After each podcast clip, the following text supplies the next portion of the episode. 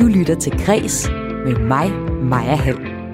En lang række cykelhold er sponsoreret af lande som Bahrain, de forenede arabiske emirater og Saudi-Arabien, der har et mildest talt problematisk forhold til menneskerettighederne. Men den vinkel er helt fraværende i TV2's dækning af Tour de France, og det er problematisk. Det mener Berlingske Tour de France-kommentator, og først i udsendelsen, der taler jeg med ham og med TV2's sportschef. Okay derinde? Ja, det er ulækkert rødt monster!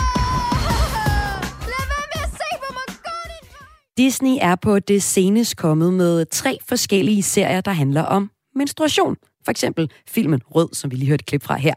Men faktisk lavede Disney også en kortfilm om emnet allerede i 1946. Selvom der er kommet meget større fokus på menstruation i populærkulturen, siden Disney lavede kortfilmen The Story of Menstruation i 46, så er der lang vej igen.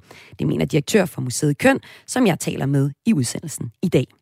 En udsendelse, der lander på en dag, der er et jubilæum, 60 år siden, at The Rolling Stones spillede koncert for aller, aller første gang. Please welcome to the elbow combo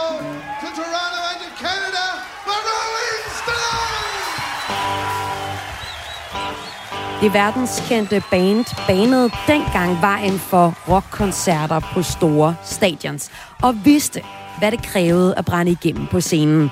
Gennemførte sceneshows og høj energi. Og i dag, mere end et halvt århundrede senere, holder det banebrydende rockband sig stadig og sit niveau. Og kan springe altså dermed endnu flere grænser for, hvad publikum kan forvente af rockkoncerter. Det mener to Rolling Stones eksperter, og senere i programmet taler jeg med dem om de vigtigste koncerter i bandets 60 år lange koncerthistorie.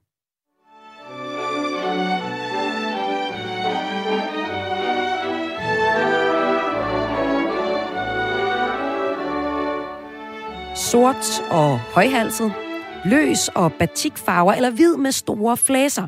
Sommeren er den helt store bryllupssæson, og nu beder et museum deres gæster om at indlevere deres brudetøj til en ny udstilling.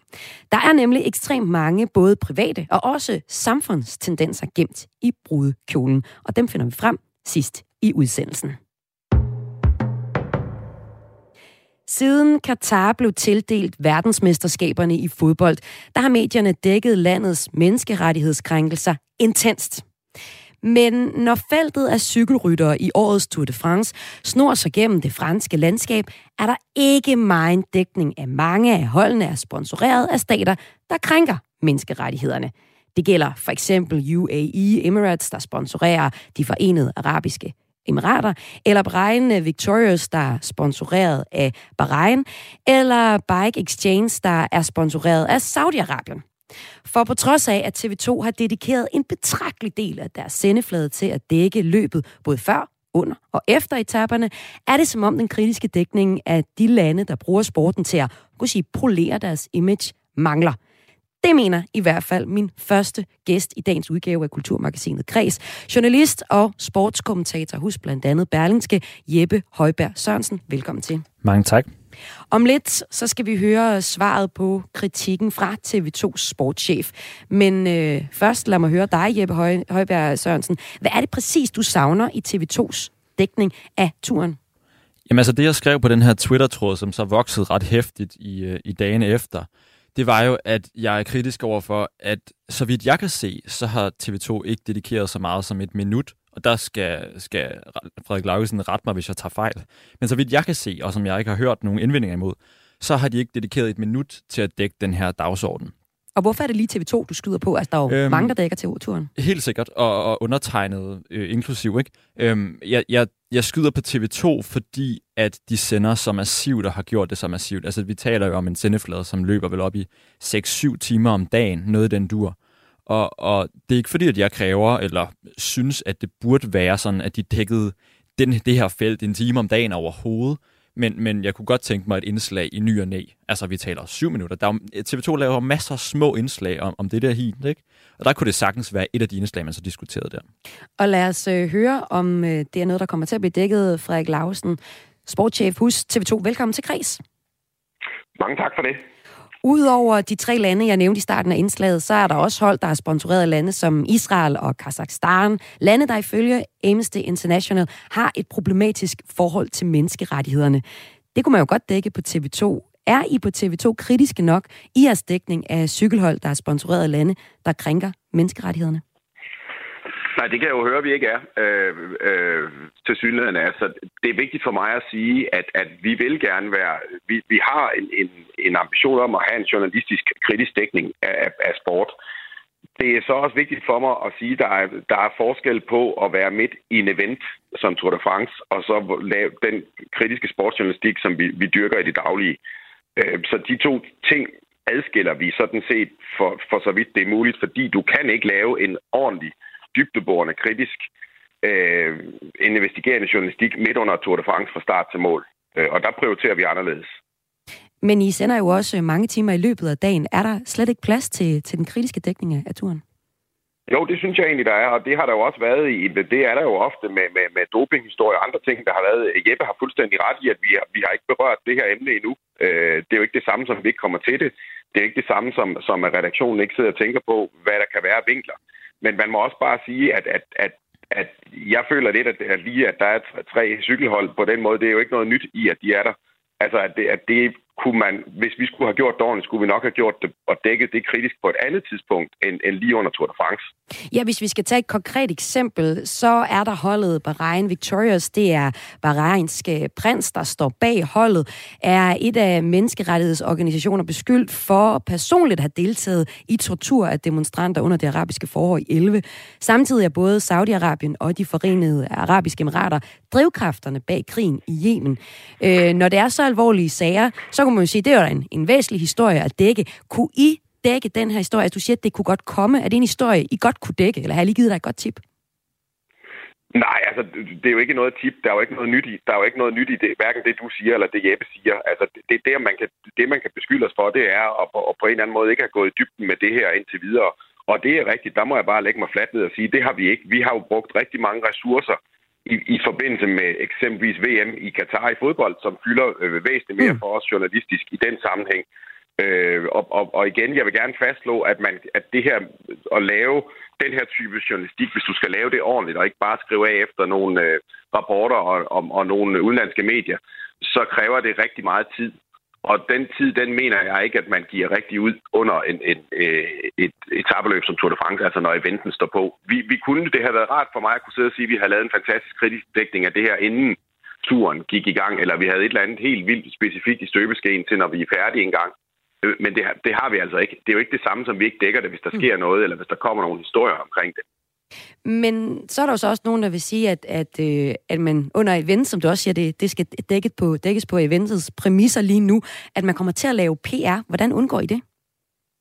Altså, det, det, det mener jeg ikke. Der, der er utrolig mange cykelhold med. Cykel, cykelsporten, og det tror jeg også, Jeppe vil give mig ret i, har mm. altid været en, en, en branche med rigtig mange blakkede sponsorater og alt muligt andet, der er svært at gennemskue. Så altså, det, det mener jeg ikke, at, at vi laver øh, PR for Bahrain eller Saudi-Arabien eller andet, øh, fordi vi viser Tour de France. Øh, den køber jeg ikke helt. Og så må vi lige øh, komme tilbage til dig, Jeppe Højbjerg Sørensen, som er kommet med kritikken. Du er så også selv journalist. Du øh, skrev en artikel om emnet her i Euroman tilbage i oktober. Dengang var der ikke turfeber. Lige nu, der dækker du så også Tour de France for øh, Berlingske. Men øh, har du egentlig selv præsenteret Berlingskes læser for problemet med cykelhold, der er sponsoreret af lande, der krænker menneskerettighederne mere end sådan en, en enkelt linje på Twitter? Øhm, jamen, der er jo helt sikkert øh, hyggeleripotentiale til stede i den her. Det skal jeg da blankt erkende. Altså, jeg, jeg, jeg har ikke lavet en dybdeborende artikel, eller i hvert fald, jeg har ikke præsenteret den her kritik, som jeg gør i den artikel for Euroman øhm, i Berlingses spalter. Jeg har så også kun skrevet seks indlæg, og jeg har i, i et af dem pointeret det her med, at det er et, en PR-maskine for UAE. Så, så det er ikke fordi, jeg ikke øh, ligesom har, har været til stede med en form for kritik der, uden at den har været dybdeborende på nogen måde.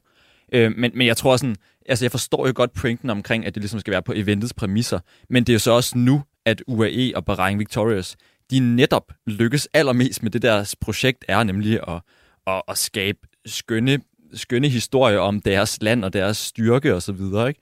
Og, og det er jo så derfor også, at man netop nu skal gå til dem. Og jeg tror bare, altså det jeg synes, Frederik Lausen, han ligesom tager fejl i, eller hvad man kan sige, jeg synes, der, der er forkert, der, at de, de har jo virkelig meget studietid til rådighed på TV2.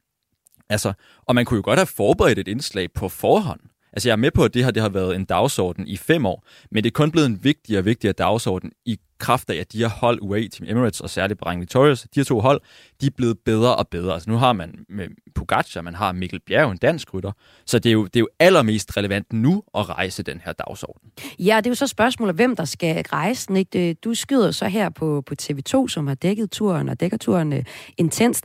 Vi kan også kigge på Radio 4 selv. Vi har heller ikke dækket vinklen med stater, der hvidvasker deres øh, image igennem sponsorater til, til cykelhold. Frederik Lausen, jeg kunne godt tænke mig at høre dig som sportsdirektør på, på TV2. Hvorfor tror du, at dækningen af det her emne i andre sportsgrene er, er meget mere intens? Du nævner jo også øh, selv med i forbindelse med, med fodbold-VM, hvordan I har dækket der, altså dækket øh, Katar kritisk. Hvor, hvorfor er det, at vi ikke er så øh, kritisk over for cykelløb, tror du? Jamen, jeg, jeg tror, det hænger sammen med, at, at, at, at, hvad kan man sige, til, hvis du sammenligner med VM i fodbold i Katar, så er VM i fodbold jo en kæmpe, kæmpe stor event, og der er det jo ret entydigt, hvor det afholdes henne, og hvor det skal afholdes mm. og det kan vi jo alle sammen kun være ked af, at det er sådan, at det bliver afholdt i Katar. Her, der, der handler det om, at der, der er en, en, en 3-4 hold øh, øh, ud af rigtig mange cykelhold et eller andet sted, og så er de jo ikke lige så Øh, øh, selvom jeg giver Jeppe ret i, at de forsøger, så, så mener jeg ikke, at de hold de er lige så godt brandet. Altså det, jeg, jeg tror ikke, der er nogen, der sidder nødvendigvis og tænker på øh, oliemilliarder og, og sand, fordi de, de hører UAE. Altså, jeg, jeg tror egentlig, det er jo meget, det er en personlig sport på mange, øh, på mange parametre, så derfor tror jeg, på en eller anden måde, at det glider lidt mere i baggrunden, når det handler om, om sådan noget som cykelløb. Men jeg kan jo tage fejl. Øh, men, men det er jo også, det er jo også, jeg kan jo også konstatere, som I selv er inde på, øh, at, at, at, at vi jo ikke er det eneste medie, som ikke har, har rørt det her endnu. Det er der faktisk ikke rigtig nogen medie, der har, der har gjort i den her omgang, øh, anden meget sporadisk. Så, så det er jo ikke nogen stor dagsorden, om man så må sige. Så du peger altså på proportionerne her i forhold til, til øh, VM, og så i forhold til nogle øh, sponsorater på cykelløber, øh, forskellige cykelryttere. Jeppe Højbjerg, så jeg godt tænke mig at vende tilbage til dig, fordi øh, måske er, at, hører vi, det vi egentlig hører her fra øh, Lausen, egentlig også en pointe om, øh, hvad gider folk at høre om? Mm. Altså, øh, jeg tror egentlig rigtig mange, der følger med i Tour de France, godt kan lide at smide sig på sofaen, måske med en øl, og koble af når de ser Tour de France. Og måske er det også okay, at cykelløbet er et, et sted, et rum, hvor man bare kan koble af, eller hvad? Jamen, jeg er da helt enig. Altså, jeg kobler det også meget af, i hvert fald når jeg ikke skal skrive om det. Øhm, så, så det udnytter da også, det rum der. Men, men jeg tror ikke alligevel, at folk er så hvad kan man, resistente over for dårlige nyheder i den her verden, at de ikke kan klare et indslag på et kvarter eller en studiesnak om det her. Jeg synes, det være rigtig spændende at høre Emil Vinjebo om, hvordan man i feltet ser på de her hold og den politiske dimension af sporten. Altså uddybe det, når de alligevel står i studiet en time og, og skal have tiden til at gå der. Ikke? Jeg synes jo, det er en fin dækning, de laver. Øhm, så, så jeg tror bare ikke, at man kan så kategorisk sige, at her sidder der en masse mennesker, som overhovedet ikke har lyst til at høre om noget dårligt i verden, fordi de har sommerferie og Tour de France, og man får gode associationer, når man, når man ser Tour de France, til at altså, man kan, folk kan godt klare et kritisk indslag i ny og næ, særligt når det er så væsentlig del af sportens men, men sige, økonomiske cyklus. Hvorfor tror du så, det er, har været øh, nemt for mange medier at tage fat i øh, Katar og det er ikke det kritisk, øh, altså fodbold-VM sammenlignet med cykelsport, som, som næsten fraværende, den altså, jeg, jeg, af det? Øh, det Frederik sagde det rigtig fint før, altså man er vant til en masse sådan, øh, lidt skøre sponsorater med, med specielle dagsordner i cykelsporten. Man er dog også vant til, at det oftest er vestlige sponsorater, mm. øh, som ligesom er en del af det kredsløb, vi har i Vesten, og dermed også på en eller anden måde har en anden form for politisk legitimitet, hvor at når det er, øh, altså det er jo nationer, vi taler om her. Det er jo nationer, som er notorisk kendt for menneskerettighedskrænkelser, ikke? så er det bare en anden historie. Så det er faktisk en ny ting, jeg sportsjournalister, der dækker turen, skal til at have fokus på? Ja, helt sikkert. Altså, jeg er ikke enig i, at det her det ikke er noget nyt. Altså, jeg er med på, at, at Bahrain de kom, kom på Worldturen i 2017, og i den forstand har det jo været noget, der var i fem år. Men som sådan en grundlæggende tendens, er det helt nyt, og det er helt nyt i sportsverdenen, at, at nationer er så engageret i, i sporten, ikke?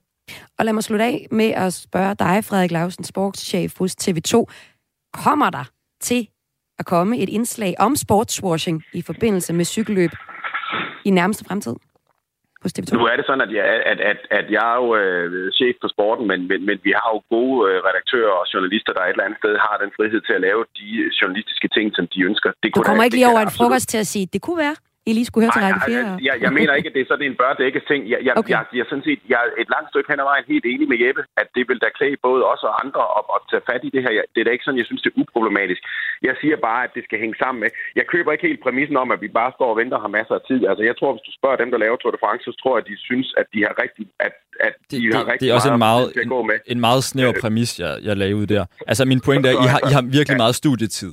Og, og jeg synes, det bliver sindssygt spændende at høre Emil Winnebo, som har erfaring fra turfeltet, snakke om den her dagsorden. Altså, det synes jeg Men sindssygt det, det, interessant. da også, det, det synes jeg faktisk også selv kunne være interessant. Mm. Det, det, det er bare for at sige, det er ikke, der er ikke nogen, der har fået at vide, det vil vi ikke have nogen historie om. Vi er ellers egentlig, vi er heller ikke bange for at lave historier. Det er ikke sådan, at det hele bare skal være hyggeligt. Altså, vi prøver egentlig at, at holde øje med cykelløbet i, i forhold til, hvordan det udspiller sig. Og, og det her, det kan da klart blive en, en historie, som, som vi også tager hul på. Øh, og jeg må bare lægge mig ned og sige, det har vi ikke gjort endnu. Desværre kan jeg så sige. Men, men, men det er jo ikke, fordi jeg synes, at pointen er relevant nok. Det, øh, det anerkender jeg fuldt ud. Og vi må se, om det ikke bliver noget, der bliver dækket. Nu har vi set lidt på det her i Kulturmagasinet Kreds i dag, og også om dækningen af uh, Tour de France. Tak fordi I var med uh, her, journalist og sportskommentator hos blandt andet Berlingske Jeppe Højbjerg Sørensen, og også tak til sportschef hos TV2 Frederik Lausen. Selv tak.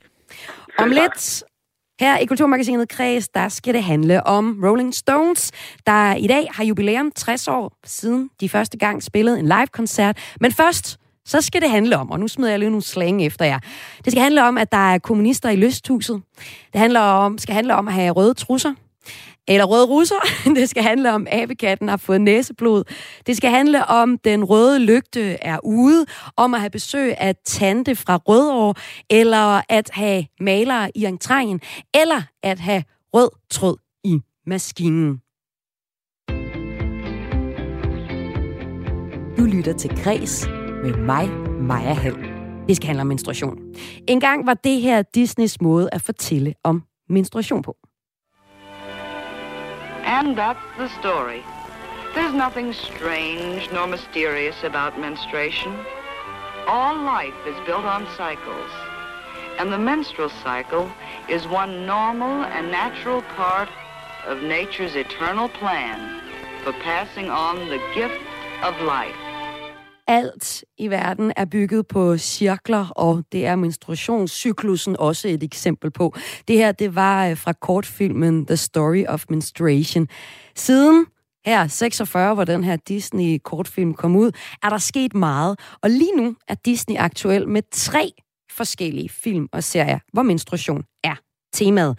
Men selvom der er større fokus på det i dag, så er der stadig langt igen, og langt for, at menstruation bliver en fast del af populærkulturen. Det mener min næste gæst her i Kulturmagasinet Kreds i dag. Det er direktør på Museet Køn, Julie Rockher Birk. Velkommen til dig. Tak for det. Hvad mener du, eller hvordan ser du vores syn på menstruation øh, i populærkulturen? Hvordan ser du, den er lige nu? Jamen, øh, som så meget andet, så følger øh, vores populære kultur de øh, strømninger, der er i samfundet. Og den er altid øh, sådan lidt bagefter, kan man sige. Så jeg ser jo ikke sådan store bølger i populærkulturen, øh, hvor, hvor menstruation lige pludselig øh, indgår. Det har, det har til alle tider været omlagt af en masse mystik og, og, og tabuisering. Øhm, men jeg har en forventning om, at det vil komme i højere grad, fordi at der netop er øh, en større opmærksomhed omkring det, blandt andet på sociale medier og i den generelle seksuelle oplysning. Og så er der jo også en lille tendens, i hvert fald til, at, at Disney har oplevet, øh, opdaget menstruation, eller genopdaget det. Hvis vi nu tager de aktu- aktuelle eksempler lige nu, så øh, i dag der lyder det blandt andet sådan her i den nye børne-tv-serie Baymax, hvor en øh, sundhedsrobot skal købe den rigtige type af menstruationsprodukter. Oh, um, well, these are the tampons I usually use. Thank you. I prefer pads. They're more comfortable for me. Thank you. I always get the ones with wings. Thank you. Get unscented and bleach free if you can. Og så er der den nye Disney-Pixar-film Rød, eller Turning Red hedder den på øh, engelsk, der øh, delvis handler om menstruation. Den handler om en ung teenager, der prøver at øh, navigere i puberteten, som er præget af ukendte følelser og et ustyrligt udbrud. Og det her udbrud, det er så ligesom fortolket som en rød panda, som vores hovedperson bliver forvandlet til, når det er den tid på måneden. Er du okay derinde? Ja, det var ulækkert rødt monster! Lad være med at se på mig, gå din vej! Er det allerede kommet? Hvad sagde du lige? Ja, vores hovedperson her i øh, Rød går så ligesom fra at have, synes hun har et ulækkert rødt monster til faktisk ret godt at kunne lide sin røde panda-persona, og tager den også til sig. Men jeg vil ikke sige mere, fordi øh, filmen er også meget god, så den kan du selv se. Der er også i Disneys nyeste serie inden for superhelteuniverset Marvel, der er der Miss Marvel. Her skal en ung amerikansk øh, pak- pakistansk teenager på et high school toilet også dele med menstruationen. Så, Julie Rocker Birk, det er da en tendens, er der ikke til, at, øh, at øh, populærkulturen faktisk godt gider at lave noget om øh, menstruation? Jo, altså... Eller Disney gør. Ja, altså, og der var også, øh, der var også en masse i Sex and the City, som jo efter, efterhånden har nogle år på banen. På banen. Øhm, det, som er interessant, det er jo, at ja, der er blevet større åbenhed, men jeg kan jo stadigvæk se sådan de der spor øh, af kulturhistorie, som, som hænger ved i de her nye øh, eksempler. Ikke? Hvordan det? Jamen altså, nu nævnte du i indledningen øh, besøg af tante... Hvad det var det? Tante Rød. Tante fra Rødovre. og Ja. russerne og sådan noget. Ja. Men altså det der med de røde monster, ikke? Ja. Altså man kan sige, menstruation har jo igennem historien været brugt som, som et argument til at, at forhindre kvinder i at, at agere i offentligheden på lige vilkår med mænd. Ikke? Altså man har jo kaldt kvinder hysteriske, når de havde menstruation, og ja, de blev overtaget af det her monster. Øh, at, at de var sådan underlagt den her øh, voldsomme biologi, at de har været øh, beskrevet som urene, når de havde menstruation, kvinder osv. Der, der ligger sådan et eller andet stadigvæk, sådan at det er noget sådan helt særligt. Og der synes jeg i virkeligheden, at den der Disney-film, den tager den egentlig meget ned på jorden. Og, og sådan taler det lidt, øh, taler lidt ro på den egentlig. Det synes jeg er lidt, øh, det er faktisk meget moderne for den tid, tænker jeg. Hvordan det? Jamen altså, udover at den her Disney-film jo er enormt sådan kønsstereotyp i, i sin beskrivelse af, af piger og kvinder, så er den jo virkelig øh, nøgtern i sin medicinske beskrivelse af, hvad der foregår i en cyklus, og den er, den er faktisk ikke særlig berøringsangst. Jeg var egentlig sådan ret, øh, ret paf over at se, hvordan, hvordan der bliver beskrevet det her æg, også hvis det ikke bliver befrugtet. Det vil sige, det bliver, der bliver jo sagt mellem linjerne, at der også er noget, der hedder samleje og, og sex. Det er Ikke? nemlig altså, det, der bliver sagt det- rigtig mange ting bliver mellem linjerne. Ja. Og det er den her, hvis vi kigger på- historisk på det, ikke? altså Disney, The Story of Menstruation, den er fra 46, mm. og øh, altså, hvis du nu skal tage en kønsstereotype ting af den, hvad, hvad er så det, der er, vi ser i den her? Altså det er en guide til, hvad gør du, når du har menstruation, og den leder lidt op til sådan, at man kan få en lille booklet, hvor man kan øh, notere sin, øh, sin cyklus, og holde øje med den, og få nogle gode øvelser, hvis det gør ondt. Jamen det, altså, øh, grundlæggende er det faktisk rigtig god oplysning, og det er en oplysning, som ligner den, øh, man får i dag som, som ung pige.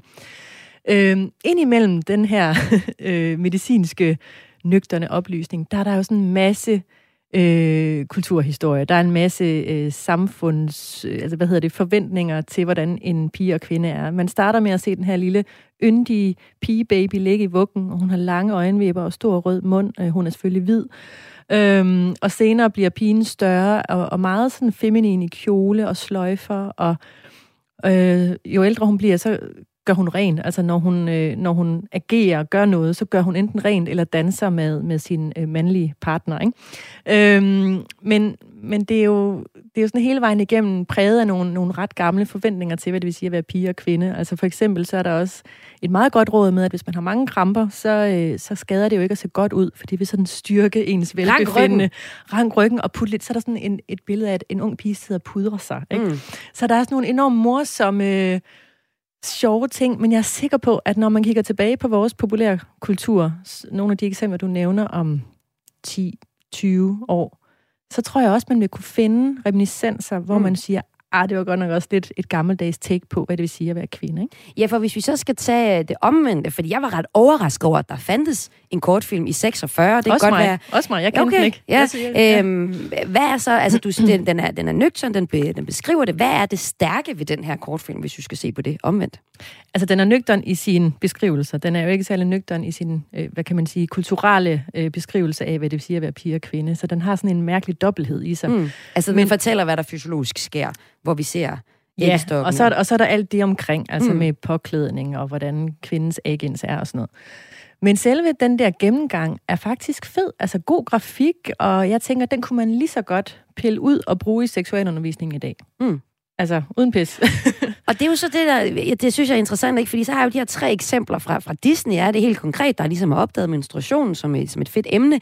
Øhm, og du siger så, at det går stadig for langsomt. Altså, hvad skal der til for, at øh, ja, ja, nu øh, bevares, du er selvfølgelig direktør på museet Køn, så jeg er med på, at du godt vil se nogle store armbevægelser, men hvad skal der til for, at du siger, yes, nu er vi nået til det sted, hvor menstruation fylder det, det rigtige i øh, populærkulturen? Altså, jeg ved ikke, om jeg egentlig mener, at det, er gået, altså, det går for langsomt. Jeg mener, at det, det er sådan, det er, at populærkulturen, den, den kommer lige så stille øh, i takt med strømningerne i samfundet. Altså, vi har jo også set det i forhold til sådan noget som, øh, hvad kan man sige, LGBT-repræsentation i film og serier. Det er jo også noget, der er kommet sådan på bagkant af, at øh, den øh, samfundsgruppe har fået flere rettigheder og mere plads i samfundet. Men der er sådan en forsinkelse øh, i gang. Øhm, så det er også derfor, jeg siger, at der, altså, der kommer mere og mere. Jeg synes bare også, man skal huske at være kritisk over for de skildringer, der er i forhold til at være, altså have blik for de der kulturhistoriske fortællinger, der er. Altså, hvad er det egentlig også for nogle øhm, kvindesyn, der alligevel ligger, selvom man siger, uha, nu taler vi åbent om menstruation.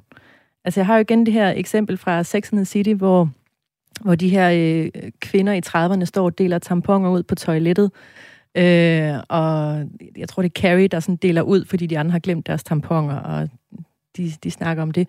Og så Samantha, som er lidt ældre end de andre, hun sidder så tilbage på det sidste toilet, øh, og så spørger de, om hun også skal have en. Øh, nej, siger hun så, eller no, I'm drying out, altså mm. jeg tør ud. Ikke? Mm. og så er der ligesom sådan en fortælling omkring det der med, at, at det at være kvinde er netop forbundet med fertilitet og sådan noget. Ikke? Altså der er sådan nogle, nogle ting, der går igen. Og det er ikke nødvendigvis noget dårligt, det er bare rigtig, mm, rigtig godt at reflektere over det, hvad det, hvad det er for noget, som egentlig bare er, er fortællinger øh, fra fortiden, og hvad for noget, der er rigtigt. Og det der med, at, at kvinder bliver sådan momentant sindssyge, altså det, det kan jo være en enorm stor restriktion at have øh, som fortælling som kvinde, hvis der er den forventning til, at man er på en bestemt måde, når man har menstruation. Så når Oscar giver som årets bedste film, at filmen handler om menstruation, så vil jeg være der. At, hvad siger du? Så er vi ved at være der. Når den får en Oscar? Når, øh, når, når, når der kommer en Oscar-film, der handler om menstruation, Nå. så er vi ved at være der. Øh, nej, sådan kan man ikke vente. Jeg, ah, okay, jeg, tænker, jeg, jeg, nej, jeg, også bare. Jeg, jeg tænker mere, at det er noget, som er, er naturligt at snakke om, og det er det stadigvæk ikke. Men det kan være, at kulturen kan ændre på det. Nu har vi i hvert fald snakket lidt om det i Kulturmagasinet Kreds i dag. Tusind tak, fordi du var med her, direktør på Museet Køn, Julie Rockher Birk. Selv tak. Om lidt skal det handle om brudkjolens historie. Men først skal vi høre om nogle af de mest legendariske live-koncerter med The Rolling Stones. Du lytter til Græs med mig, Maja Hall.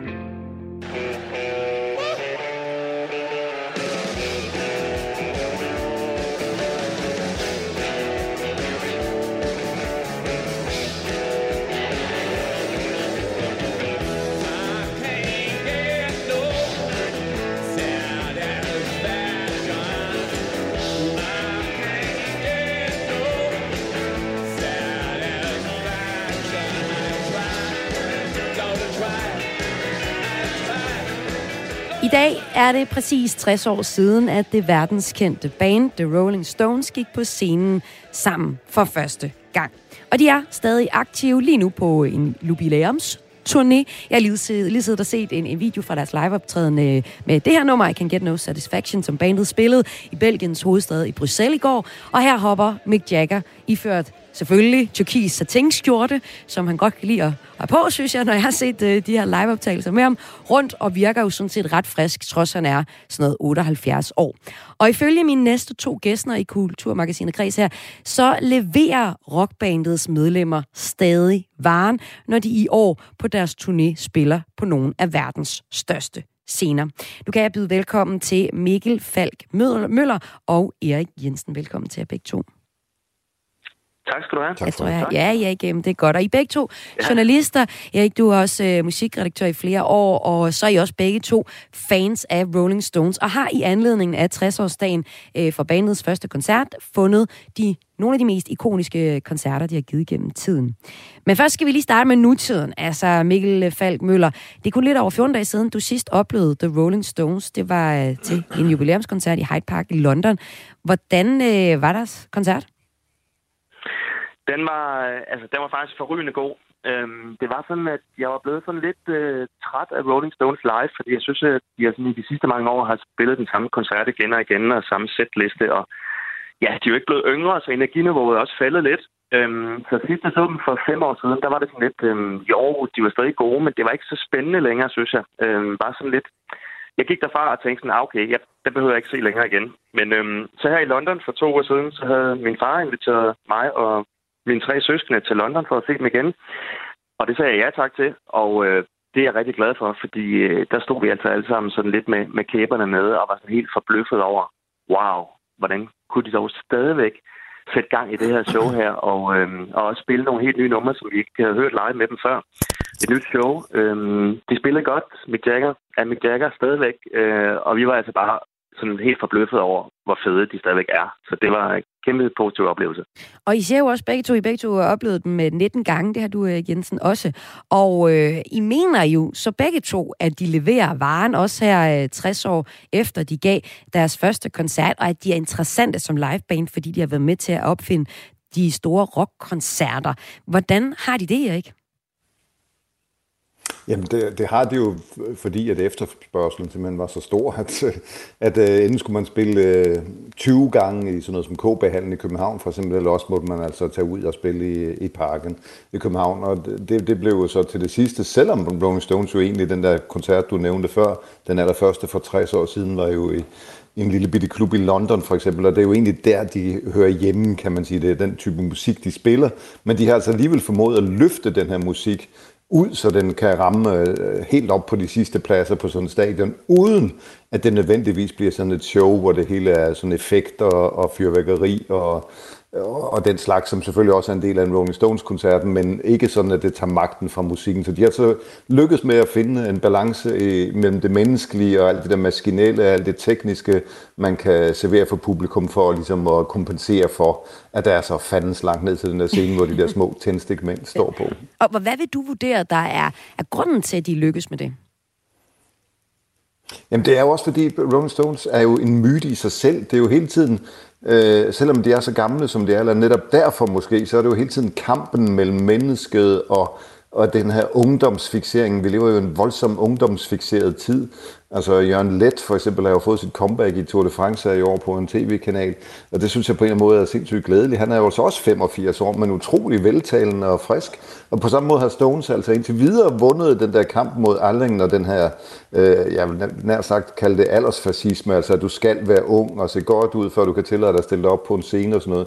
Altså de er på den måde øh, med nærmest overmenneskelig indsats gjort musikken meget menneskelig, fordi man altså faktisk også kan spille den, øh, når man er så gammel som de er, og endda fylde det ene stadion efter det andet over hele verden.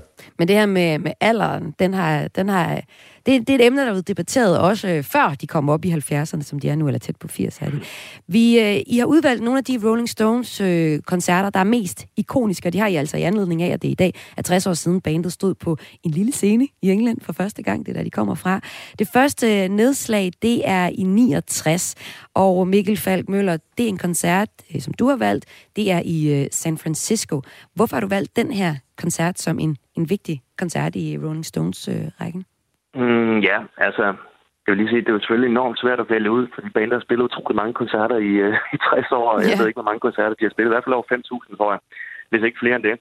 Øh, men den her koncert, den er speciel, altså, fordi den ligesom har været med til at, øh, øh, at lægge de glade 60'er, eller den var med til at lægge de glade 60'er i kraven. Øh, Øh, et halvt år tidligere, eller fire måneder før, der havde der været Woodstock Festivalen, som er sådan de her tre dage Peace, Love and Understanding. Øh, 500.000 mennesker, der var samlet, uden at der skete nogen former for, for vold og aggressivitet, i hvert fald hvad vi ved af, øh, mens der var masser af stoffer i omløb og så videre.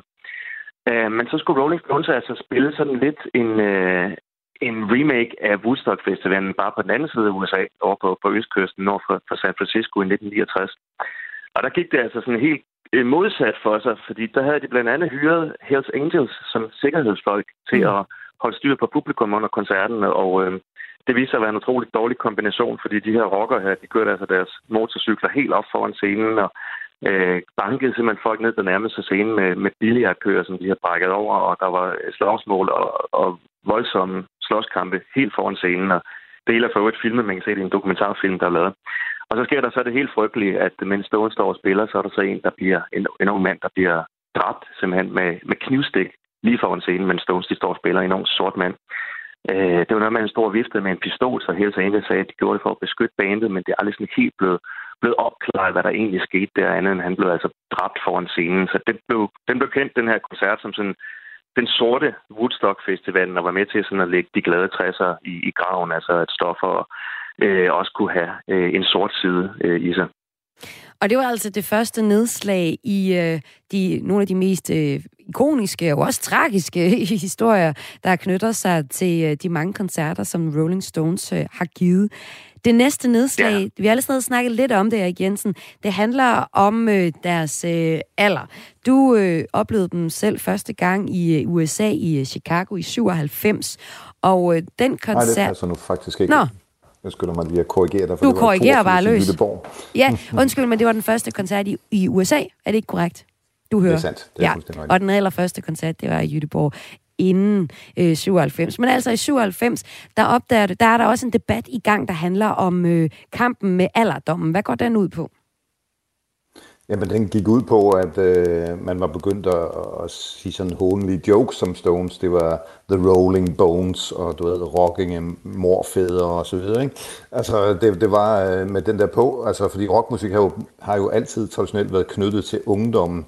Og jeg tror, at den der koncert, som Mikkel talte om før i 69, blev definerende for mange af os, fordi Rolling Stones jo så også i modsætning til alle de andre hippie, trippy orkestre fra 60'erne, var et mørkt orkester. Mm. Her handlede det om sex og dæmoner og sådan noget, og altså, det, kunne også, det kunne også kunne gå helt galt. Og det var jo selvfølgelig noget, der tiltalte mange af os, fordi rockmusik måtte gerne være farligt også. Det skulle ikke bare være sådan noget hygge noget. Og det var jo det, der tørnede mange af os på Rolling Stones. Og så siger det selvfølgelig sig selv, at når du så kommer op i en vis alder, så er det der med farlighed og sex og så videre, det er måske ikke lige det, der står først på dagsordenen. Og derfor var Rolling Stones måske på det her tidspunkt i 90'erne blevet sådan lidt ja, en vits, du ved. Man, der var gamle rockbands, der turnerede rundt for at tjene penge, og man tænkte vel efterhånden, at de er også blevet en af de der moneymakers, som ikke kan finde ud af andet, og derfor øh, ruller de rundt med det her øh, kæmpe show, og, og har ikke rigtig noget at byde på. Og for min del har det altid været sådan med Stones, at i, i sådan en periode, hvor jeg selv har været stået af dem i lang tid, så har jeg altså ligesom på en eller anden måde fundet tilbage til dem igen, for jeg synes, de lavede øh, noget musik, som interesserede mig igen lige pludselig.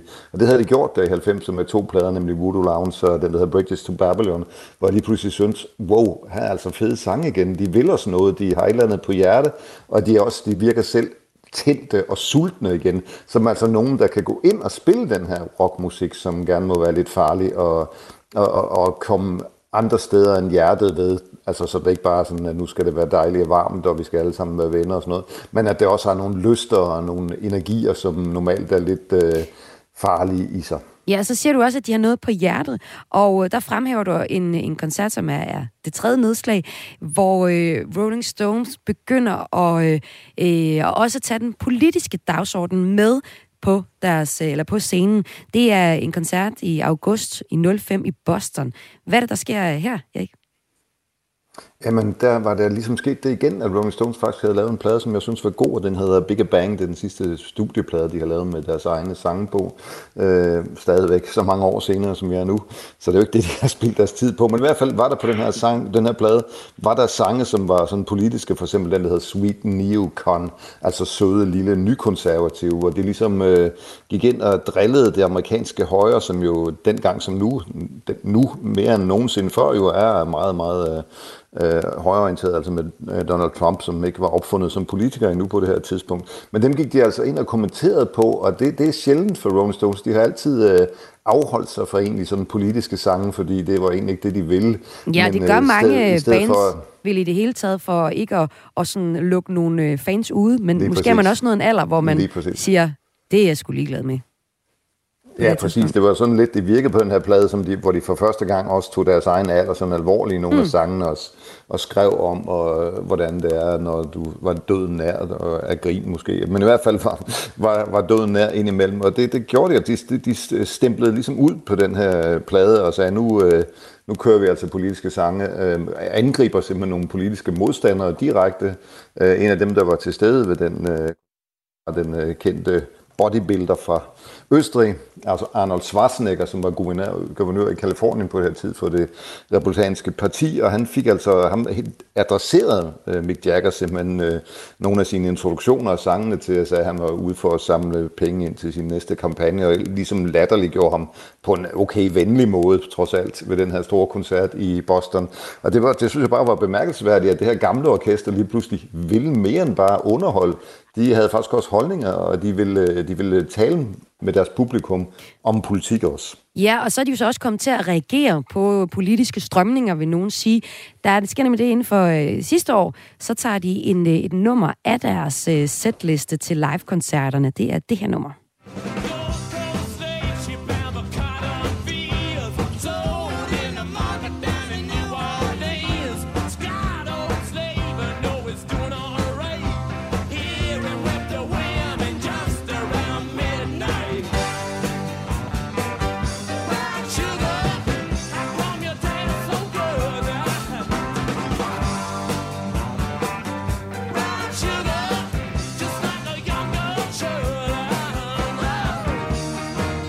Ja, her har vi nummeret Brown Sugar af The Rolling Stones. Øh, et nummer, der også er værd at, at tage med, for det er et nummer, de har haft med på setlisten, når de har spillet live, og i dag er 60-årsdagen for deres første live-koncert. Og øh, det her, det bliver jo så et nummer, som de tager øh, væk fra deres setliste. Hvorfor vælger de at gøre det, Erik? Jamen, det, er, det var jo sidste år, da de turnerede i USA, og der havde man altså haft øh, Black Lives Matters, og der var en politisk korrekthed, og det, det sunde liv, man vender sig selvfølgelig drastisk væk fra stofferne. Mm. Så egentlig hele den her farlighed, som rockmusikken havde, som jeg talte om før, den øh, var, var faktisk blevet farlig for Rolling Stones også, så de blev lige pludselig politisk korrekte, og det er jo Ja, og det, det, jo kunne, det kunne jeg godt tænke mig at høre jer to. Ja, som fans, Mikkel Falkmøller, hvad siger du til den politiske korrekthed, som, som rammer øh, Rolling Stones her i, i nyere tid, hvor de er tæt på de 80?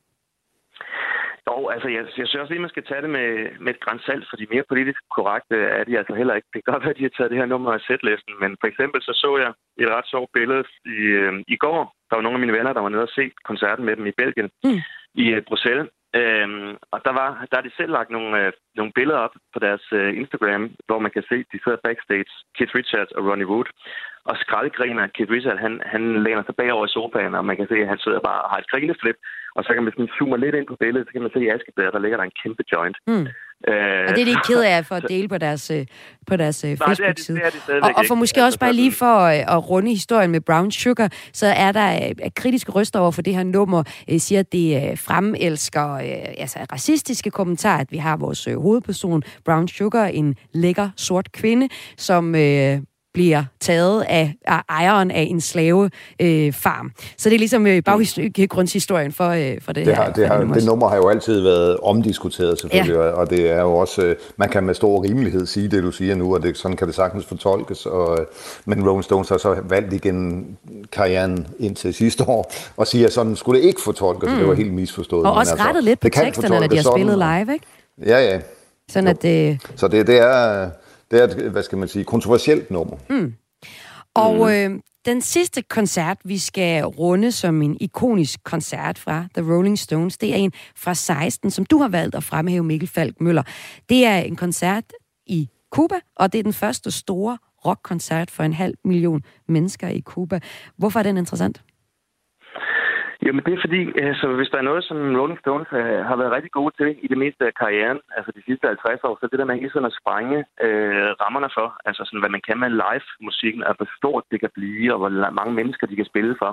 De har rekorderne for, hvor mange mennesker de kan spille for, øh, har spillet for på enkelte turnéer, og også for, hvor mange mennesker de har spillet for til enkelte koncerter. De spillede også, øh, der mener rekorden ligger i Rio i 2006, hvor de spillede for 2 millioner mennesker på Copacabana-stranden. Øhm, men her i, i Rio, øhm, altså hvor Cuba, der er det jo sådan interessant, fordi der er jo stadigvæk kommunistisk styre der. Det har der været siden 1959. Øhm, så der har rockmusikken været bandlyst. Det har været forbudt at lytte til. Øhm, egentlig også at bare have langt over og have langt skæg. Det kunne altså også få påtale af det hemmelige politi. Så Stones var altså ikke et band, man kunne komme ud og, og høre live i Cuba, eller det hele taget bare høre på statsradioen og, og fjernsynet osv. Øhm, men nu fik de lov til at komme og spille, fordi der skete det i, i 14, at øh, der blev lavet nogle nye aftaler, da Obama han blev præsident. Øhm, så lavede han nogle aftaler med, med Castro-styret, at øh, de fik mere åbne handelsaftaler, og det inkluderede altså også, at der kunne komme noget kultur fra Vesten. og besøge Cuba. Øhm, der har været bands tidligere at spille derovre, men der har ikke været sådan nogle kæmpe megastjerner som Rolling Stones. Øhm, så Stones' management og advokater og hvad de ellers har folk, de fik arrangeret, at Stones skulle komme og spille derovre. Det blev en gratis koncert. Der kom cirka en halv million mennesker. Øhm, den blev gratis, fordi altså, at lønnen er så lav i Cuba, at der var ingen, der ville have råd til at betale for at komme ind og se den der. Så de lavede den altså som en gratis koncert til Kubas øh, befolkning. Det sjove var, at Obama han så meldte sin ankomst øhm, til Cuba samme dag, som Rolling Stones skulle spille der. Men der valgte Rolling Stones så at flytte deres koncert fem dage, så Obama han kunne holde tale til den kubanske befolkning. Så meldte paven så også på samme tidspunkt. Øhm, men der sagde de så, ej, vi vil godt, øh, vi vil godt ligge os ned for Obama, men paven han må altså vente til de har spillet koncerten. Så paven han ventede med at holde tale på det samme plads til Rolling Stones har spillet koncerten. Og det var altså det sidste nedslag i uh, Rolling Stones uh, koncerthistorie, som jo bare fortsætter. Lige nu er der jubilæumsturné. Og med til at fortælle om uh, de, uh, nogle af de mest vigtige og interessante live-koncerter, som uh, The Rolling Stones har givet. Der havde jeg her uh, superfansene og også uh, journalister Mikkel Falk Møller og Erik Jensen. Tak fordi I var med. Mange tak. tak. Selv tak. Og de to herrer her, de øh, har faktisk også lavet en podcast, der handler om The Rolling Stones. Den hedder The Rolling Stones i 6 og 10'er, og på Radio 4's hjemmeside, der kan du finde den podcast. Du lytter til Græs med mig, Maja Hall. Det er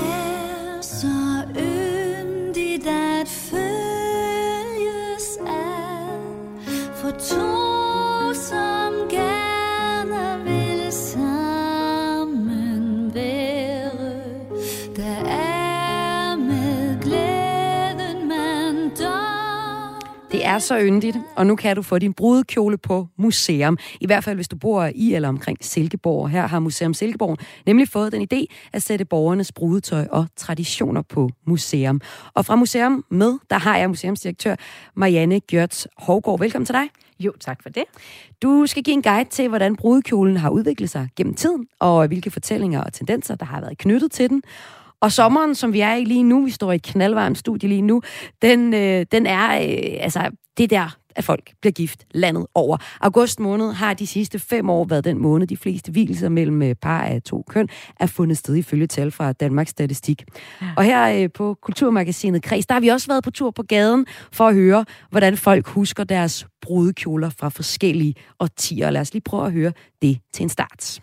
Jeg hedder Lene. Jeg blev gift i 1970 på Aarhus Rådhus. Ja. Og øh, min, min brudekjole var købt i butik 22 på strøget i Aarhus. Hende, der havde den butik, det var hende, der senere startede Søstrene Grene.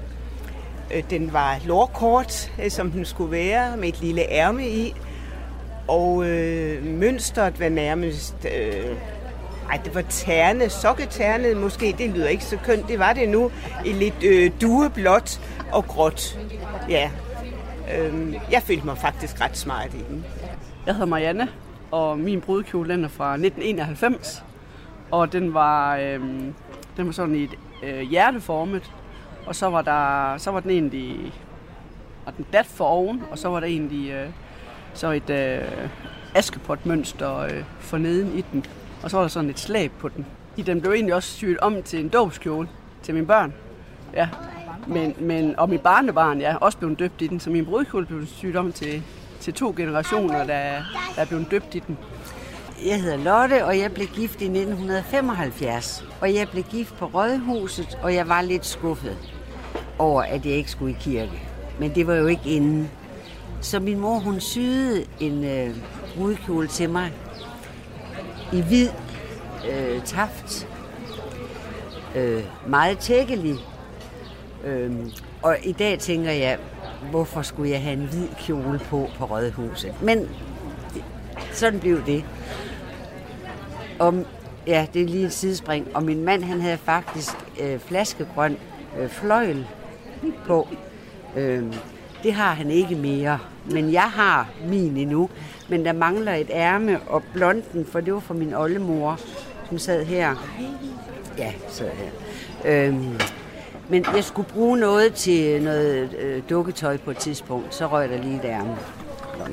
Ja, så røg der lige der, men ikke hvis man skulle bruge det til noget andet. Men som man kan høre her, så øh, har traditionen øh, været, at øh, kvinderne her blev gift i overvejende hvide, store kjoler. Men øh, sådan har det ikke altid været. Det ved du en hel masse om, Marianne Gjør Torgård. Du er museumsinspektør og kan fortælle os om historien. Altså, hvis vi nu starter i 1800-tallet. Her var brudkjolen for eksempel sort. Hvorfor var den det? Det var den nemlig. Jamen, øh, det var sådan, at landbefolkningen, de, øh, de brugte jo deres kjoler igen og igen og igen, og det gjorde man faktisk også med brudekjolen. Og så var det altså mest praktisk, at den var, øh, at den var sort. Så, øh, så hvad hedder det? Så kunne man bruge den igen og igen og igen. Men rent faktisk så overklassen, det højere borgerskab, bedre borgerskab, de begyndte allerede i starten af 1800-tallet at sige, jamen, de ville egentlig gerne have hvide kjoler på. Så de begyndte at bruge, øh, bruge de hvide og de lyse farver i det hele taget. Og i 1840, der blev dronning Victoria i England, der blev hun gift i en hvid kjole. Og det er egentlig det, der sådan sætter startskuddet til. Nu begynder det altså at være hvidt. Men ved landbefolkningen, der begynder det først i 1910'erne herhjemme, at man begynder at sige, ah, at vi vil egentlig også godt have hvide kjoler på. Man genbruger den stadigvæk mange gange. Det er først i 50'erne og 60'erne, hvor man begynder sådan at sige, ah, at nu køber jeg eller får syet en kjole, der kun bliver brugt den ene gang. Og måske bliver den omsyet, som vi også lige hørte, til dåbskjole og til andet, eller man tager et ærme. ja. Så ja. Og hvis, øh, nu siger du netop det her med, at der er nogle, øh, nogle modeikoner, og det har der også været gennem tiden, der har været med til at diktere moden, og det er også afspejlet i tøjet. Der er en Ja. som øh, Jacqueline Kennedy, øh, det er USA's Ja. første dame i perioden øh, 61 til, til 63, hvor øh, John F. Kennedy så bliver, øh, bliver myrdet. Men øh, hun dikterer også moden, og også bryllupsmoden. Hvordan gør hun det her hjemme? Jamen, det gør hun faktisk. Og hun bliver gift allerede, eller de bliver gift allerede i 50'erne. Mm. Og der har hun en lang kjole på. Ja, det er som bare store skrud. Ja, det er nemlig Ja, store skrud, som er typisk på det her tidspunkt. Men, men hun indfører en mode, som er øh, korte nederdele, og de her små jakker, og øh, sådan Chanel-look. Øhm, og det går lidt igen faktisk i brudekjolerne. Brudekjolerne begynder også at blive korte. Og vi kan sådan se, at de fleste brudekjoler, vi kender til fra, fra 1965 for eksempel, jamen de er korte. Øhm, I 67 der er der så en anden en, der bliver gift. Det er dronning Margrethe og hun bliver gift i lang kjole, og så begynder det faktisk igen. Og så vokser kjolerne. Så vokser kjolerne nemlig. Så begynder det igen, i hvert fald hvis man er traditionel. Mm. Men nu er vi jo starten af 70'erne, mere eller mindre. Øh, vi er jo i slutningen af 60'erne, og der, øh, der begynder man sådan at sige lidt skidt pyt til øh, traditionerne. Ja, det var jo også det, vi hørte her. Det var ikke tiden, det med, at der var en, der blev øh, videt eller gift på rådhuset. Og det var sådan lidt kedeligt, ikke? Fordi Ja, det er det. hun ville egentlig gerne, men det var, det var ikke normen. Og Nej. der er der jo også et andet eksempel fra 70'erne, hvor man godt kunne tage og lave sin øh, kjole i batik, ja. øh, hvis det var det. Og så kommer vi op til 80'erne, ja. hvor Ja. øh, prinsesse Diana, hun øh, kommer til at diktere moden Ja. til, øh, til lidt mere klassiske brudekjoler, og, øh, Ja. men jo alligevel et udfordrende snit. Hvad er det for et snit, hun... Øh, Jamen, det er super mange flæser. Det er det helt store skrud igen. Det er sådan lidt, hvad skal vi kalde det? Det er ikke så pænt sagt måske, men lidt maringsagtigt. Det er Mm. virkelig de store skrud, der kommer ind. Og det kan man faktisk også se på konfirmationskjolerne. Det er noget, der går igen. Både med brudekjoler og med, med konfirmationskjoler. at Det er det helt store skrud. Så kommer der lige i 90'erne, der, kommer der, lige sådan, der bliver det lidt mere enkle igen. Øh, og også i nullerne. Og hvis man ser på dem i dag, Øh, jamen så, det er meget blandet, hvad man kan, egentlig kan få, men, men det, der kendetegner rigtig mange af dem, det er, at det er stadigvæk de her lange skørter, og de tunge skørter, det er store kjoler, vi snakker om. Men man kan også få øh, noget, der var helt utænkeligt i 50'erne for eksempel. Man kan også godt få brudekjoler, hvor der er plads til, at man er i 8. måned eller lignende. Ikke? Øh, så, så i dag, der er det der er lidt frit slag for alle hylder, kan man sige. Og det er jo så også øh, nutidens brudekjoler, som I indsamler hos Mhm. jer. Og det er egentlig bredt set, om man er blevet gift kristen, eller hvor man nu er blevet gift henne. Ja. Mand og kvinde, eller mand og mand. Så Ja. søger I brudetøj i det hele taget. Det gør vi. Hvad har I fået ind, for eksempel, indtil videre? Jamen, vi har fået lidt forskelligt ind, eller vi har fået nogle henvendelser ind øh, med, jamen, det er faktisk utraditionelle kjoler. Øh, stort set de fleste af dem, vi har fået øh, tilbud om at få en grøn kjole, øh, vi har fået tilbud om en rød, og det er faktisk lidt sjovt, fordi i middelalderen, der blev man ofte gift i røde kjoler, fordi farven rød, den kunne sådan afværge det onde. Mm. Så, så derfor var det... Jamen, var det der er godt. så meget symbolik i den. Jamen, det er øh, der. Det er der. ja, ja. Og historie. Ja, det er der nemlig.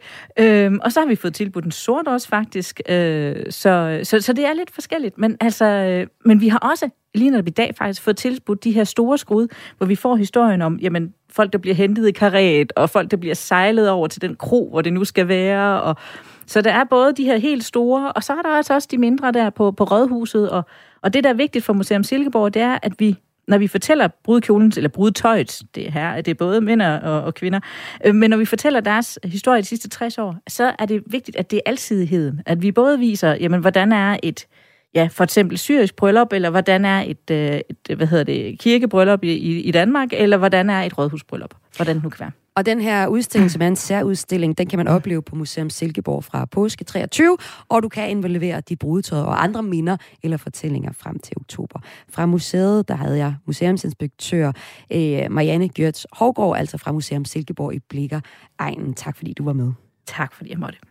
Og det her, det var Kulturmagasinet Kreds for i dag. En udsendelse, hvor jeg blandt andet har fortalt historien om, at en øh, række hold i årets Tour de France er sponsoreret af stadier, som for eksempel Bahrain, de forenede arabiske emirater og Saudi-Arabien, der krænker menneskerettighederne. Men TV2 dækker ikke, at der er cykelhold, der er, kan man sige, er omrejsende reklameskilte for stater, og der krænker menneskerettighederne. Den kritik øh, fik vi fremført fra Jeppe Højberg Sørensen, og hørte også svaret fra Frederik Lausen, der er sportschef på TV2. Og her på Radio 4, der er vel ikke dækket så meget. Det kommer vi til at gøre mere sportsugen på torsdag kl. 11, tager nemlig det her emne op.